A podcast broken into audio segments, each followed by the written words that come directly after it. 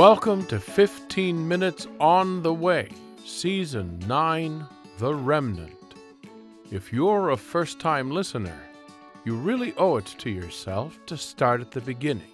Find episode 1 of Season 1 at 15minutesontheway.com.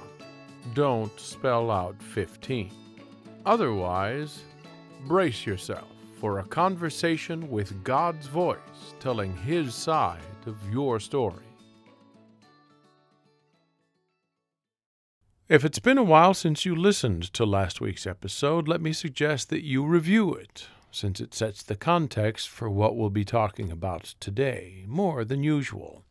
In short, Malachi has been taking the people and their leaders to task for offering to me things that, let's say, didn't cost them very much the lame and the blind. Instead of the best and the first fruits, in recognition that all that they have has been given to them by me. In last week's episode, Malachi dared them, if you will, to bring me the best and the first, to withhold nothing from me in full obedience to the law, and to see if I did not provide them with abundance. I am compelled to address an all too rampant misuse of his text in your habitat. There are those who mistake my promise to provide more than enough for your actual needs in overflowing blessing, that would be in Malachi 3:10, as a guarantee of supernatural health and wealth in exchange for your 10% investment or more usually. Ignoring a good deal of the rest of the owner's manual, they promise that nothing further will go wrong in your life and that you'll be getting unlooked for income from out of nowhere if you just keep up and, in most cases, ramp up your monetary giving. It is even said by some that if God's already blessed you with a Rolex, put that in the plate today, and He'll be giving you an upgraded model before the year is out. Friend, I wish I was making this up, but I am not. Of course, it is true that if you walk on the way with me, I am going to walk with you and bless you for it. I have been promising that from the start of the Abra plan and before. We will be walking together through all of life, in better and worse, in richer and poorer, in sickness and in health, in good times and in bad. Through it all, you'll have all you truly need and then some, more than enough along with the priceless assurance that I am with you through it all. I am not, however, going to put everyone who follows me onto a gravy train that is somehow immune to everything from economic downturns to the common cold. The leaders that characterize me as little more than a sugar daddy or Ponzi scheme, while living in mansions beyond their common followers' wildest dreams, those leaders are going to be a special project of mine on the day Malachi describes in his final chapter. Before that, though, and speaking of better or worse, sandwiched within Malachi's discussion of tithe is another matter of heart and heartlessness, marriage and divorce. This topic unexpectedly but easily connects with the theme of offering sacrifices, as Malachi tells the people that another reason I no longer look with favor on your offerings or accept them with pleasure from your hands is because I am the witness between you and the wife of your youth. You have been unfaithful to her, though she is your partner, the wife of your marriage covenant. That's in Malachi 2 13 through 16. Their worship has lost its meaning to me because of their lack of integrity with one another in marriage in a pattern that is decidedly unidirectional. The specific situation we address here with Malachi is an epidemic where men of Israel are going through midlife crises and putting away the women who bore their children and shared life together with them for decades, raising those children, keeping the house, cooking them countless meals. After divorcing these life companions, the men are marrying younger women outside the people of Israel, for no daughter of mine would do it. They are callously setting aside the woman they had sworn in covenant vow before me to grow old with, abandoning principle and promise to satisfy their lusts with younger, exotic replacement wives. Sound familiar? I am truly so very deeply sorry that it does. I'll just say it. I hate divorce. Malachi 2:16 if you didn't look it up already. Don't just read that sentence now. Take in the whole section. We've said so before, but nowhere in the owner's manual do we say it as clearly as through our final prophet. The picture painted here of a faithful daughter of Israel having the rug pulled out from under her by a selfish, uncaring husband is more than heartbreaking. It tears at the fabric and core of the entire community. Let me remind you again how markedly different Malachi's habitat is from yours, and how very few resources such a rejected, divorced older woman has to draw from, though your habitat is itself far from immune from these things. There is little that angers me more than this practice of using up a person and then throwing them away when you think you're done with them. Your habitat is even worse than Malachi's, and disposability is a hallmark of today's life where you live. Your dishes may be disposable, but your marriage is not. The woman whose eyes you looked into when you promised to spend the rest of your life with her is not disposable. She is my cherished daughter for whom I require your greatest effort and integrity. That integrity will call for some sacrifice, but that is only an indicator of her great worth. Thoughtless man. It is when you have spent decades side by side with a woman that you can step into the most rare and most fulfilling love levels of all. You are a fool if you discard so great a treasure of true companionship and deep friendship for a vapid, immature playmate who'll see you as the one who's too old before too long. Grow up and stop acting like a child. Of course, things are different now than they were at first. How could they not be? The least important aspects of relationships are the only parts that come easily.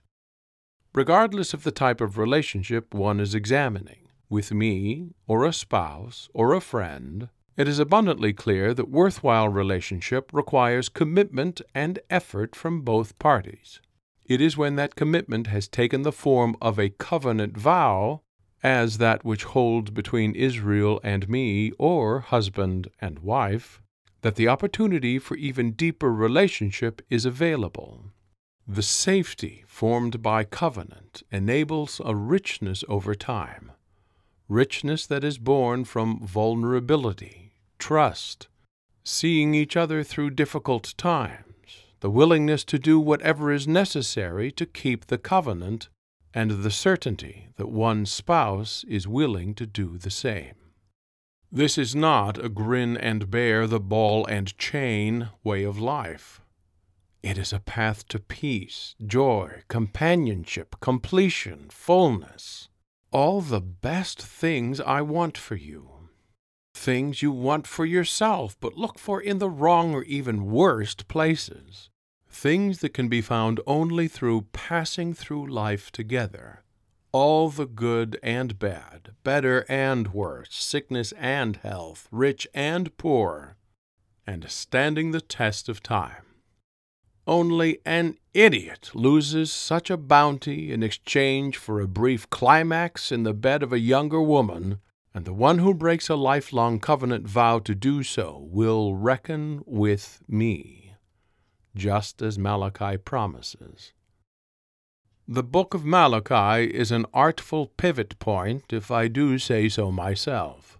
As the prophet addresses with these issues of tithe and marriage an effectual summary of the centuries before, and of the issues my people will continue to face.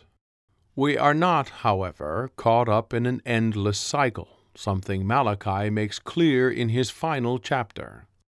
A significant shift in the Abra plan is drawing near, and when it comes, it's going to be a very big day.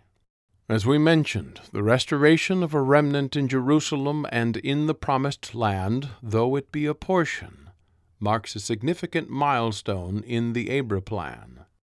It is the end of the exile which served as the final lesson available in teaching my children the great lessons of righteousness, holiness, and being set apart.